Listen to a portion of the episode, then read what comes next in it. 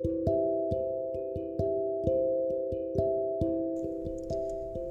ー、オードリーの「オールナイトニッポンで」えー、若林さんがお店に行ったら店の常連が、えー、うざかったというような感じの話をしておりました。あの食べ物屋さんに行ったらその、まあ、常連なのかそれとも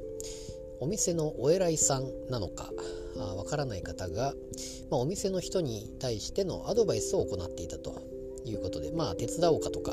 いう話も言っておりまして。でまあいろいろこうした方がいいああした方がいいというまあダメ出しみたいな感じなことをしておりましておそらく常連だと思うんだけどまあちょっと結局は確かめられなかったんだけどということなんですけれどもあのー、本当にお店に行くとどういう人なのかがわからない人って結構いるような気がしてですね、えー、まあその時結局そのお店の方はあのアドバイスを全部あの忘れていいからと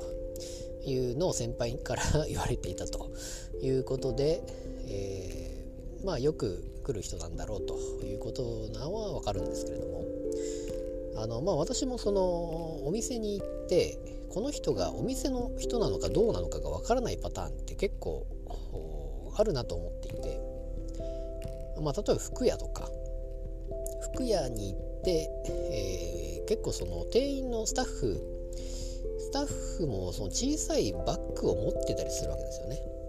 おしゃれなあ感じのものなのかあなので普通に服を買いに来た人と一緒みたいな感じになってるなと